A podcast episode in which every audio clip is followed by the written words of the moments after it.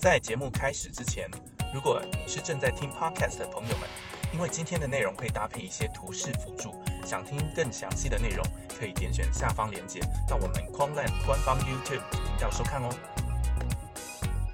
大家好，我是 Kevin。那看到我出现，就知道大概又是要聊一些跟教育有关的东西哦。那我们之前那一系列关于我们在开发教育跟实现我们理想获利的状况中。会经过的四个步骤跟三个流程，已经介绍到了最后一个，那就是关于验证完我们的策略之后，我们要怎么样做一些修正跟改善哦。那这个之前说是一个最难的部分，这个方式其实有很多很多种。那我今天会以我自己个人的做法跟各位做一个分享啊。那我会带着大家。尝试做我自己在做这一块的一个方式跟流程步骤，给各位做一个参考。首先一一样就是上一周也感谢一个网友有对于上周的影片做一个提问，那我们先来回答他的疑问。那他先说，呃，我们用很多个策略的确有平滑获利曲线的一个效果，那看起来绩效很夸张，但是这样的投资策略会不会造成资金利用效率的问题？那我想他这边提的资金效率的问题，可能是觉得说，假设说我一百个策略好了，那我可能这个时间点只有一个策略有讯号有在场，那我可能就只下了一百分之一的金额而已。那我剩下九十九趴资金没有进场，那是不是就限制了，造成资金效率使用不走？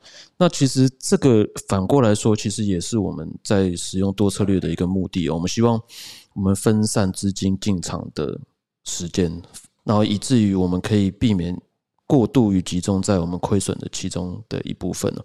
比如说，万一我每次都是百分之百资金压下去，那我可能赚的时候确实可以赚比较多，那相对的我亏钱的时候可能也呃一次就一笔亏比较多。所以，我们是借由策略来把资金进场或是出场的时间做一个分散，来达到平滑损益。的效果，那其实对于资金利用效率的问题来说，举个例好了，假如说你一个策略在一个月的时候有百分之五十的时间是持有仓位的，那你把它换成两个策略，那两个策略同时也一样，在一个月内都有五十个 percent 的时间是持有部位的，所以其实你这笔资金在这个月内都有五十帕时间在场，只是两个策略跟一个策略来相比的话，两个策略他们同时在场的时间是分散的。所以其实对一整个月来说，你的资金使用的效率是一样的。所以其实分散比较不会有所谓资金效率长期来说的这个问题哦。但它会衍生另外一个问题，就是假如说你的策略够多，你必须每一个策略有独立的资金下单的一个量，那可能会造成，如果你资金体量不够大的话，你可能最小单位会低于某些交易所或某些商品的一些下限哦。譬如说，呃，像币安的，它最小一个单位可能就要下十亿五。那如果你只有一百块，然后下一百只策略，每个策略分到一次下单就是一块钱，你可能就会有呃下单不出去的问题。所以呃，我们蛮多像我们主要的这个策略池有将近呃九十多个逻辑在里面，然后策略可能有。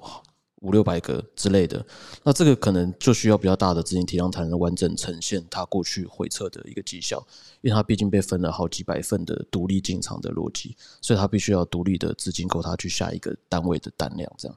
对，那可能会有这个问题。那第二点，他说会不会用机器学习方式做实盘的资金还有风控来挑选策略出发？那这个是一个很好的一个思考的方向哦。那我们呃也曾经有想要做尝试，但是其实这个有两方面的事情，一个是你通过机器学习感觉可以更好的去做资金的分配或者策略的分配，但是其实你相对来说又把分散的东西再集中成一个仰赖机器学习来做运用的一件事情。所以它其实也会再度提高整体分散风险的这一块，把你可能本来的分散又在因为机器学习这个去做一个额外的一个决策。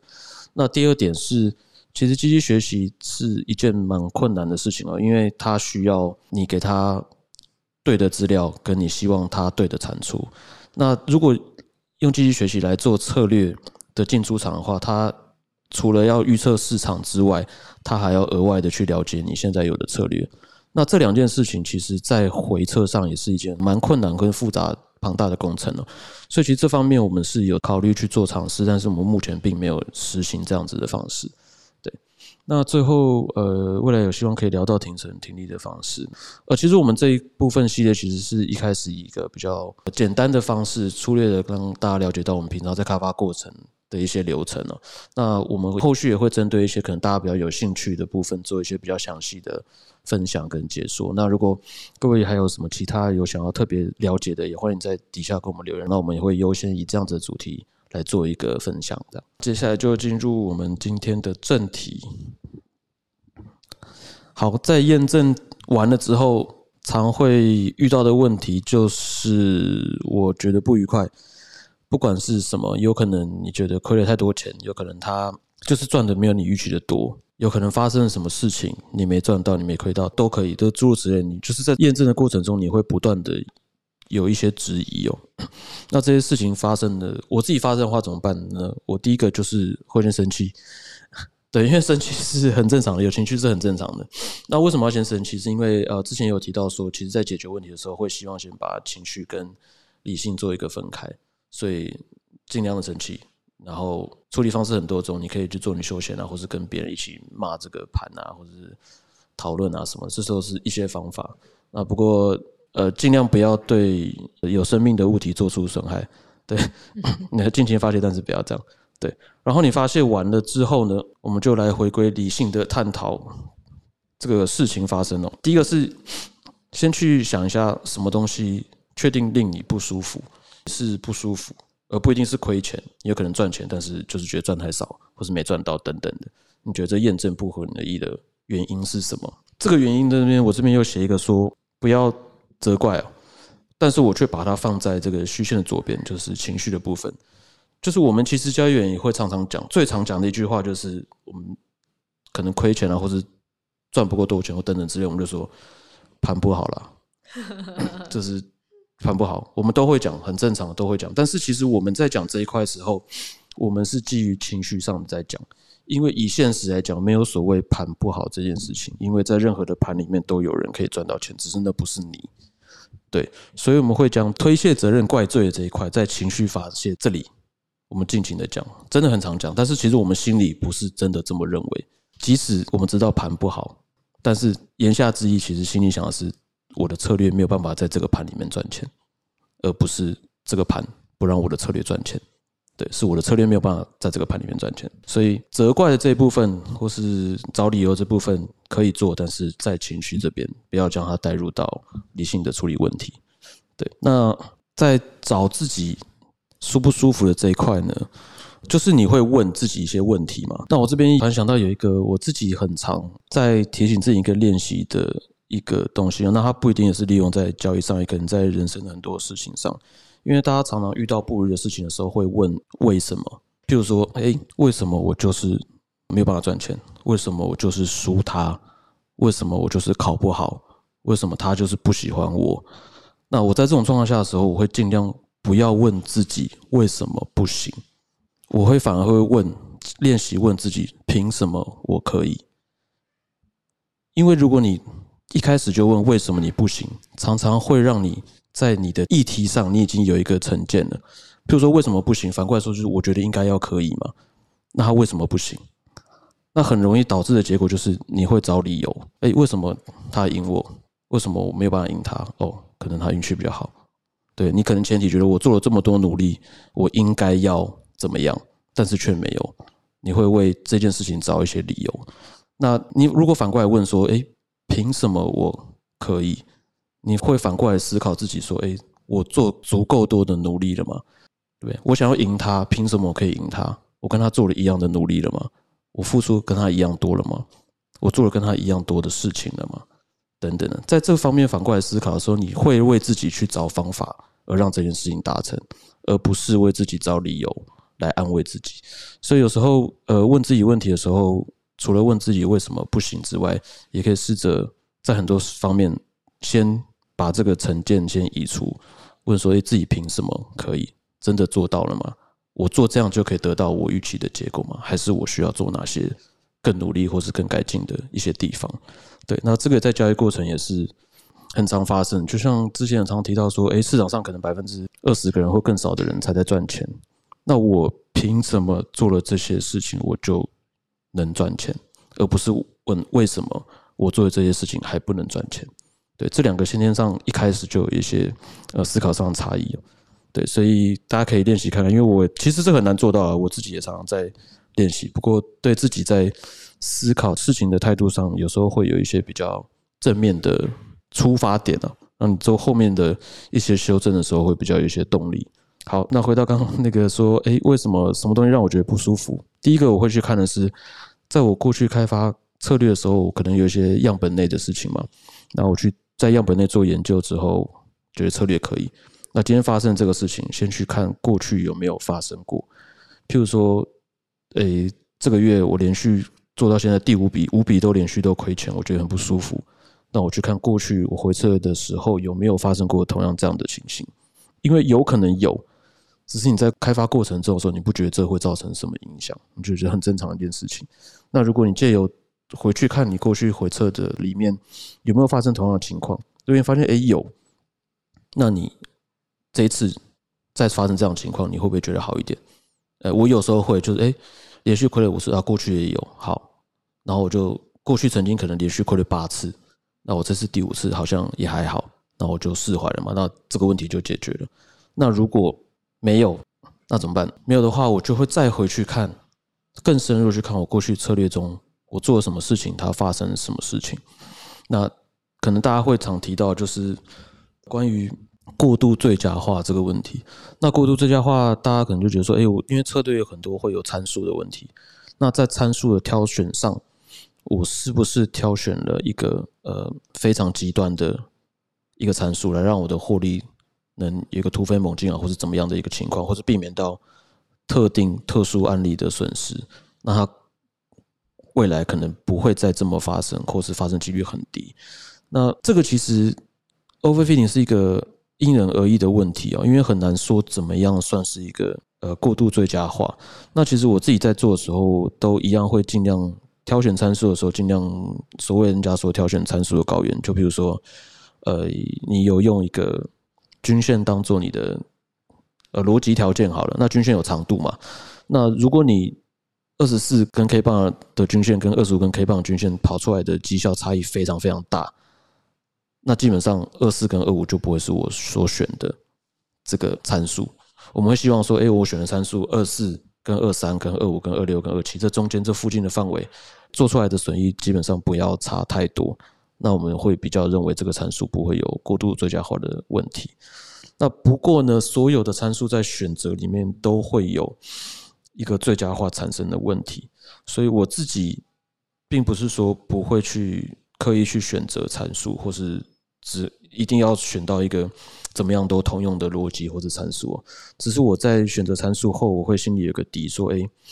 我做了多少次这样的事情？那未来的绩效可能会比我回测的还要差多少？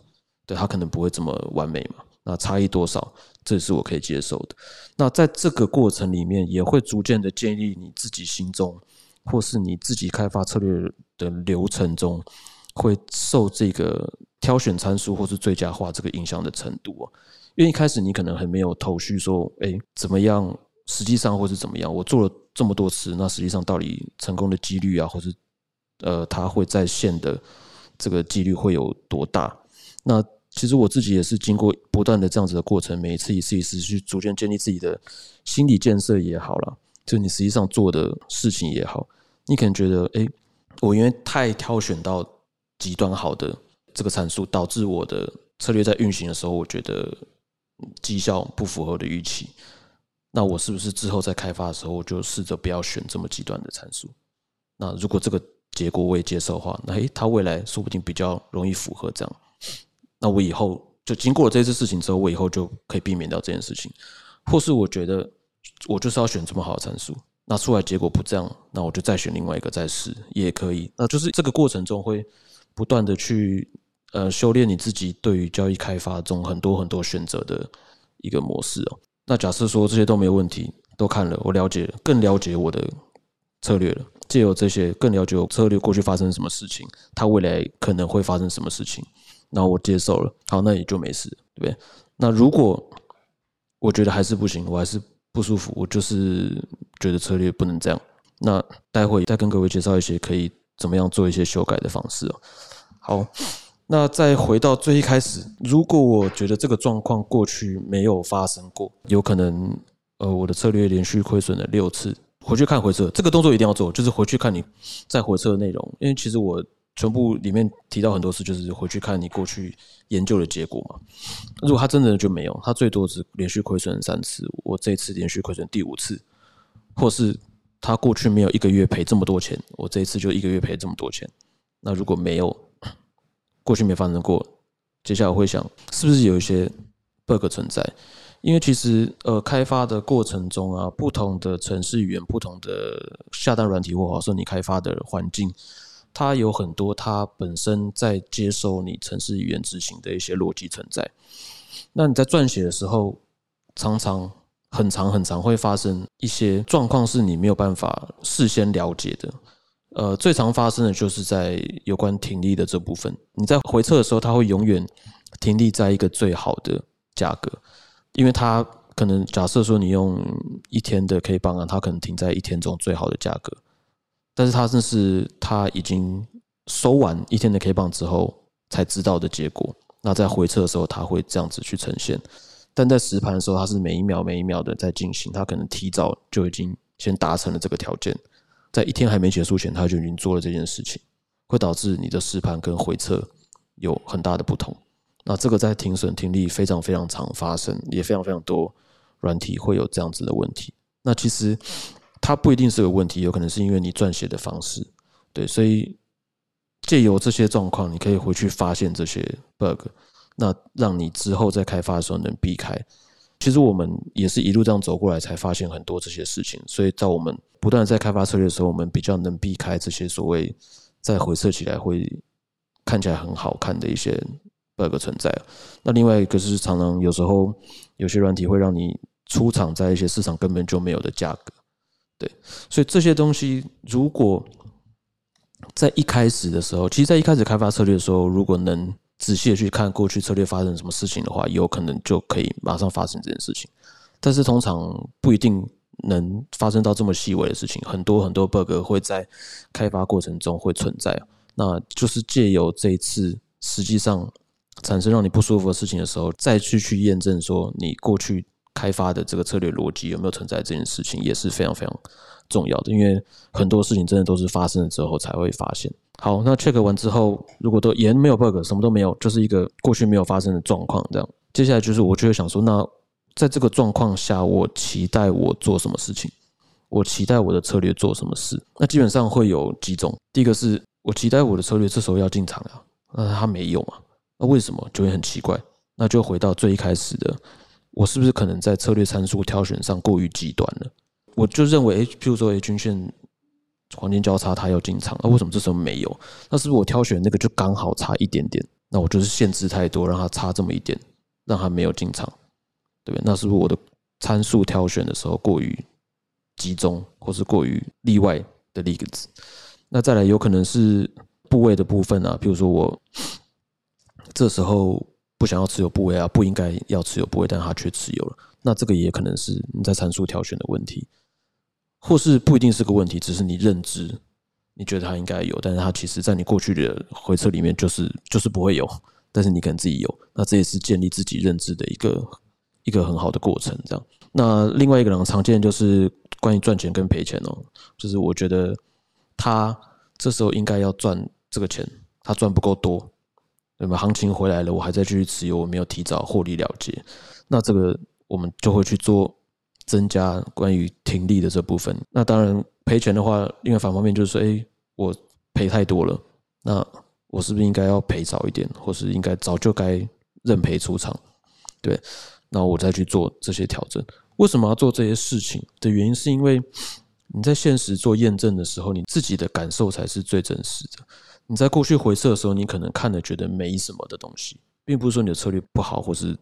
思考方向不对，只是你那时候没有感受，所以才说真的去做验证这件事情是非常非常重要的。因为在验证的过程中的这些想法，才是你在策略运行的时候你真正的感受。所以你可以感受你赚的不够多，你赔的不够多也没关系，这是你发现到你真实的想法，你再回去修改你的策略。对，有可能策略不会表现的这么好，很有可能，因为你其实做的每一件事情都会影响你过去的回撤。比如说，我多加了一个停力出场的方式，我多加一个停损出场的方式，它绝对会影响到你回撤之前的所有的交易的成果。有可能最终的结果比原本的不好，很常会发生。那这时候怎么办？那时候就是自己一个选择。如果我觉得，哎，加了这个东西会让这一次我比较能接受，那我也觉得以后应该要这样。即使它造成我回测结果跟我之前做的研究来讲稍微不好了，或是很不好，对，但是我觉得现在比较舒服，我自己会选择用这样的方式，因为毕竟对我来说未来比较重要。对，过去回测的东西都是回测而已，那我就有这个事情让我。未来策略能让我自己更喜欢、跟更舒服的方式去做发展，我认为这是比较重要。那当然，有人可能觉得说，在这个过程中发现说，哎，我加了这个，导致我的过去的回撤绩效变得很不好。那我有可能在这个过程中，我觉得好，那我比较能接受这一次的事情，我就不要做任何修改也可以。但就是过程中会让你有不同的想法，然后去做选择。